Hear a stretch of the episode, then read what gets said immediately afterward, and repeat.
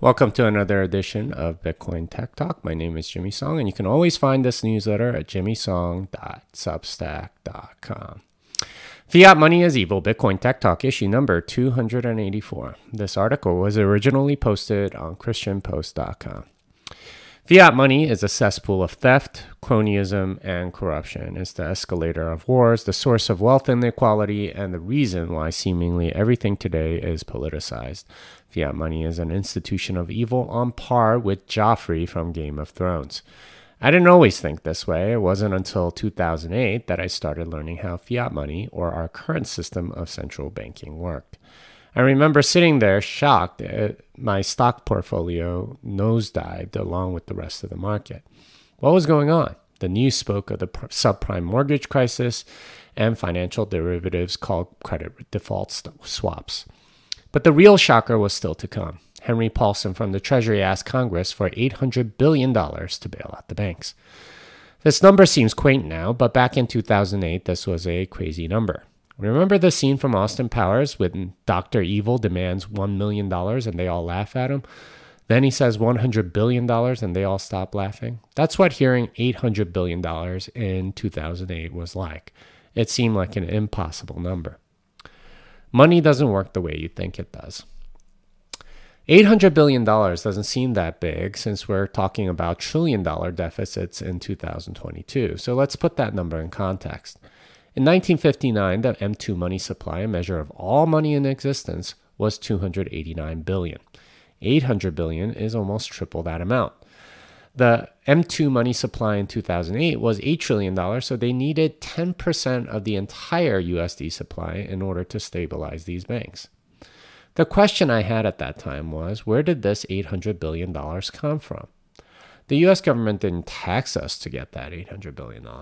They certainly didn't borrow it from another country, so where did it come from? To answer this question, we, re- we need to go back to banking basics how banks really make money. We're taught the basics of banking in school, and it goes something like this Alice deposits $100 into the bank, and the bank pays her 3% interest on her money. Bob borrows $100 from the bank and pays 7% interest for the privilege. The difference of 4% is the bank's profit. Even a bank with a lot of money deposited, say $100 million, would only make 4 million per year, and that would have to pay for the buildings, ATMs, vaults, computer systems, and lots of employees from the tellers, the loan officers, security guards, IT system admins, and for some reason, many, many vice presidents. The numbers just don't add up. So, how do they make money? Banks make money by creating money. In Latin, this would be fiat pecunia, or let there be money, hence the term fiat. The amount of money a bank can create is limited by something called the reserve ratio. To keep things simple, let's say that a bank has a reserve ratio of 10. What does that mean? When a bank receives $100 in deposits from Alice, the bank can now lend out, uh, lend out money. A reserve ratio of 1 means the bank can only lend out $100. In our example, the bank has a reserve ratio of 10, so the bank can lend out 10 times as much, or $1,000 in loans to Bob. The $1,000 lent to Bob generates $70 in interest for the bank, and they pay Alice 3%, $3 for her 3% interest, so the net profit on the $100 deposit is $67. To put this in perspective, most banks nowadays have much higher reserve ratios than 10. This system of banks create, uh, creating money is called fractional reserve lending, and it's very, every bit as unfair as it sounds. How loans work. The way loans work is not money lent out from savings, but money created to be lent. For example, if you want $500,000 for a mortgage at 3% over 30 years, this money is not coming from someone's savings. Think about it. Would you ever take the other side of that trade? If someone came up to you and said, That $500,000 in the bank, I'll give you 3% interest for 30 years, would you ever take it? No, because the amount of capital is too high, the interest is too low, and the term is too long. It's a terrible deal, and nobody invests this way. Instead, the, that money is created by the bank for your benefit. The $500,000 did not exist until the loan was made by the bank. And the bank put that money into existence for you to buy that house. And the bank benefits because they can collect interest on the money they just created. This, by the way, creates the perverse incentive of making banks want to give out more loans. The 2008 mortgage crisis was due to banks making too many loans to people that shouldn't have qualified. Who's losing? Are there any consequences at all? Does anyone lose, or is it all just a win win for everyone? The beneficiaries are obvious. You get access to capital and thus can buy the house, only paying a part of it. The bank gets interest from the loan. So who's losing? Well, it's everyone who's got dollars. Everyone else loses as a result of the loan. Their dollars are now worth a little less. And it's not just people in America. Heck, the people in the US have all access to all sorts of loans that create money like credit cards, car loans, personal loans, and student loans. Who it's really hurting are the people outside the US that hold around 65% of paper dollars.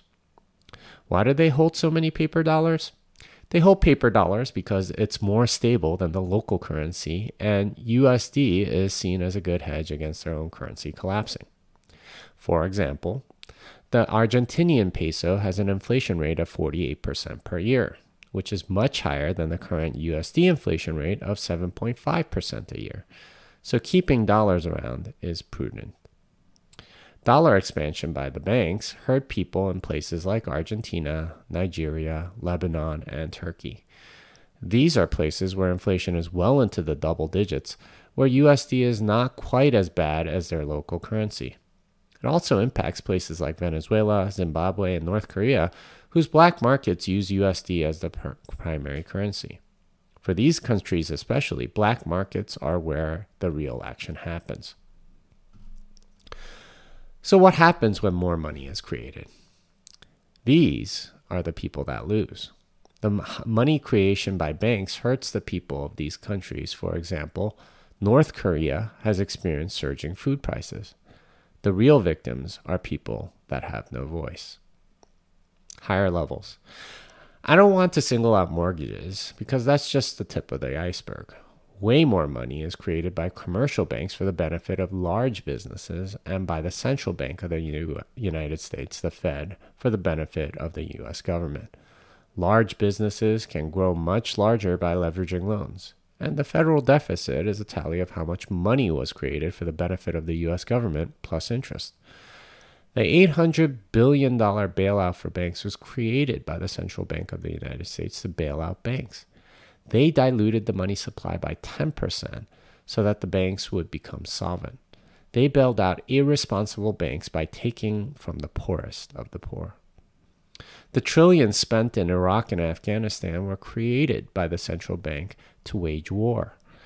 They diluted the money supply so that defense contractors could get rich. They brought suffering and death to the poorest of the poor. The trillions spent on COVID relief, PPP loans, were created by commercial banks to appease the public. They diluted the money supply so that the politicians wouldn't get the blame. They brought global instability to the poorest of the poor. Even the billions created every day by retail banks dilute the money supply so that we can have the things we otherwise can't afford. They bring higher costs to the poorest of the poor. Fiat money is evil because it incentivizes the wrong behaviors at all levels. Banks have a license to steal, and the ones who suffer the most are the weak and vulnerable. And if we're honest, we're more than a little culpable. So, what's the solution? In the next article, I'll make the case for Bitcoin given its quanti- qualities as decentralized, digital, and scarce money. So I wrote this for the Christian Post, and the idea is to make an, a moral argument fairly, you know, well, in, in, the sense that okay, here's this fiat money, and it's horrible for all these reasons. Um, and the the setup is okay. Now we're gonna talk about Bitcoin. I haven't written that second part yet, but I will. Um, but that that's the idea. It's uh, it, it's setting it up, and until you know the problem, it really doesn't make any sense the the solution. So uh, I need to I, I, I needed to explain the problem. Hopefully, I did that in that piece. Uh, let's talk about Bitcoin. Jameson Lopp has a few posts about his experience with early Bitcoin versions pre 0.7. The first is on how to build the binaries, and the second is the performance of these builds. Perhaps the most interesting of his conclusions is that even building the older versions is hard as they had very different third party library dependencies, and some of those have since changed. Part of the ethos of Bitcoin is that we don't force anyone to upgrade the software, but it's not necessarily easy to go backwards in software versions, given that the rest of the world is changing too. So, um, you know, both his articles are well worth reading, but that that's something that I, I didn't expect, which is that it's hard to build those old versions exactly the way they were done because you had different dependencies, and those libraries have since upgraded and so on. So it's uh, know, uh, he he records where the block stopped with the older versions and so on. So very interesting article and um, a good lesson about sort of like forward compatibility. That Galaxy Digital has a paper about Stratum v2. The report is thorough and goes through how Stratum v1 works, the weaknesses, and evolution of pool binding and much more. Of particular interest are all benefit all the benefits of Stratum v2 as laid out by the report. In particular, Stratum v2 has a lot of improvements in regard to censorship resistance, security, and flexibility. The main problem currently seems to be that v1 is the industry standard, and a lot of tools have been built on it already. The benefits are clear though, and I suspect that newer mining setups will be using v2 more than the older ones. Um, so Stratum V1 is sort of like the standard right now, and not too many pools uh, support Stratum V2. But as soon as they do, I suspect that it'll sort of get rolled in and so on, uh, especially by uh, newer mining pools that are forming. Obviously, there's a lot of established players that don't want to mess with their setup and so on, and you know, I mean, if you mess up on any of this stuff, like it's it's really literally you your time is money, so you're you're going to lose a lot of money. So uh, we'll we'll see where this goes, uh, but I, I think the benefits of Stratum V2 are clear. MBAS has a handy guide to different address formats in Bitcoin. For those new to Bitcoin development, the breakdown of each address format and the functions of each is useful. He needs to add pay to witness script hash, though, as that's not covered in his example. So, uh, Bech32 also, at least V1, uh, requires um, also uh, having an address that's longer, uh, Bech32 address. So, yeah, it, it's pay to witness script hash. He just doesn't cover for some reason. All right, let's talk about Lightning. Blockstream has released CLBOSS, an automated uh, LN Lightning node, node manager, Lightning Network node manager. The post claims that there's some AI to handle all the stuff that's hard about managing a Lightning node, like rebalancing channels, opening channels when they're cheap, performing submarine swaps, and adjusting routing fees. The submarine swap part uh, seems particularly interesting since that's a nice alternative to coin joins for privacy and payments. Looks like C-Lightning is upping the game for everyone with this tool. I, I really hope that other tools uh, sort of make submarine swaps more native because uh, that that's really to me the the big way to get privacy. It's very hard to trace a submarine swap because you know you uh, unless you have all of the lightning data and everything else it, and be able to correlate you know somebody's uh, lightning transaction with the submarine swap it, it it gives you so much privacy. Um, so you know I'm, I'm hoping that becomes more the standard than uh, coin joins or whatever. Paper looks at pricing lightning network liquidity. The paper is economic in nature and tries to figure out what the equilibrium price will be given the prices for inbound liquidity I imagine that as the Lightning Network grows, we'll see a lot more papers like this since people will take profit a lot more seriously. Pricing models are huge in every industry and they will get developed for arbitrage purposes on Lightning. So, liquidity has a certain, uh, a certain price, uh, inbound liquidity in particular. Uh, and they're trying to figure out what what's going on and how uh, what you know what it's going to be like as you model these things. Um, and that modeling is pretty important. Uh, like if you have uh, you know data about how things are going to be priced, that that's going to affect how you route and so on. So we'll we'll see, but it it does seem very interesting. Alby is a browser extension that lets you access your Lightning node through Tor. The idea is that you can use the extension to pay for stuff using Lightning and still keep your privacy through Tor. I would love to see this paired with some privacy routing and perhaps even submarine swaps to make this really privacy centric for those times you don't want anyone to know. It would have come in handy during the Canadian trucker donations, for example. So, um, you know, we'll we'll see where that goes. But Alby is is a browser extension that hooks up to your uh, node. I would love to see some sort of submarine swap and you know um, maybe run by default in incognito mode or something like that. Uh, but some, something to that effect would be really interesting. Economics, engineering, etc. Arthur Hayes spits fire in his latest essay about canceling the energy markets of Russia. As he points out, there's a huge macroeconomic move made by the powers that be to essentially stop all business with Russia. Given how important they are to energy markets around the world, he thinks there will be a huge reckoning, the likes of which we are not prepared. Uh, he suggests that readers make sure they can protect their families. The post has a lot more than this, and it's worth reading in its entirety, but the macro environment is looking pretty scary. Yeah, so he he talks about how like that uh, it's probably end of the dollar as the global reserve currency and stuff like that. Um, read the whole thing, and I, I think he makes some pretty compelling arguments. The Bitcoin manual explains why Lightning won't work on other chains. The main reason is that scaling the base chain rule ruins your ability to validate it. Validating the main chain is an essential component of Lightning's trust model. You cannot do Lightning transactions without observing the base chain. In a sense, the post is arguing that other chains can implement the protocol but can't make it uh, reasonable to run in a sense, running Lightning Network on another chain is pointless since they are all centralized anyway, and hence it's unlikely to be implemented, except maybe as an excuse to scam some more. Um, so Lightning is really made for the decentralized blockchain, and that's of course only Bitcoin. Uh, so every, everything else uh, doesn't really benefit because they're already centralized. So like all of these uh, people larping on uh, on you know being lightning developers on these other chains it, it really doesn't make any sense and I, I think i agree with that Croesus has an entertaining review of the fiat standard using pictures. For those of you that enjoy the cartoons I put in this newsletter, uh, think that, but way more graphics.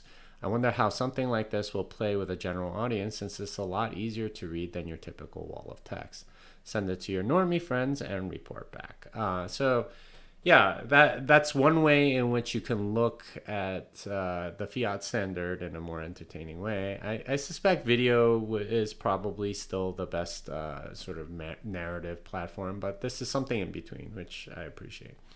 Some quick hits: a certain open source uh, project discriminates against Russian IPs this is being called protestware. So that's a kind of a disturbing trend that you can't use this open source project if you're in Russia. What the heck? Uh, will we see the end of the petrodollar system? So there, there's some cracks showing in, pet, in the petrodollar. The Saudis are starting to be courted by China. We'll, we'll see where that goes. European regulators tried to stop Bitcoin mining and failed. Uh, so they had a resolution. It got thrown uh, thrown out. So basically, um, a lot of people in Europe that really don't understand Bitcoin. Uh, Chivo is getting fixed. So Chivo is the wallet in El Salvador, and it looks like they're gonna fix something about it, uh, especially like a lot of the hiccups that a lot of people report. Some events I will be at the Thank God for Bitcoin 2022 conference in Miami April 6th and Bitcoin 2022 in Miami April 7th and 8th. I will also be at the Oslo Freedom Forum in Oslo, uh, May 23rd to 25th. And I'll be doing the programming blockchain seminar in Miami, April 4th and 5th. Uh, on this week's Bitcoin Fixes This, I talked to Will Cole about product management and I read through last week's newsletter. Uh, here's the latest book, which is out now Bitcoin and the American Dream. My other books are The Little Bitcoin Book, Thank God for Bitcoin, and Programming Bitcoin. Unchained Capital is the sponsor of this newsletter. I'm an advisor and proud to be a part of a company that's enhancing security for Bitcoin holders.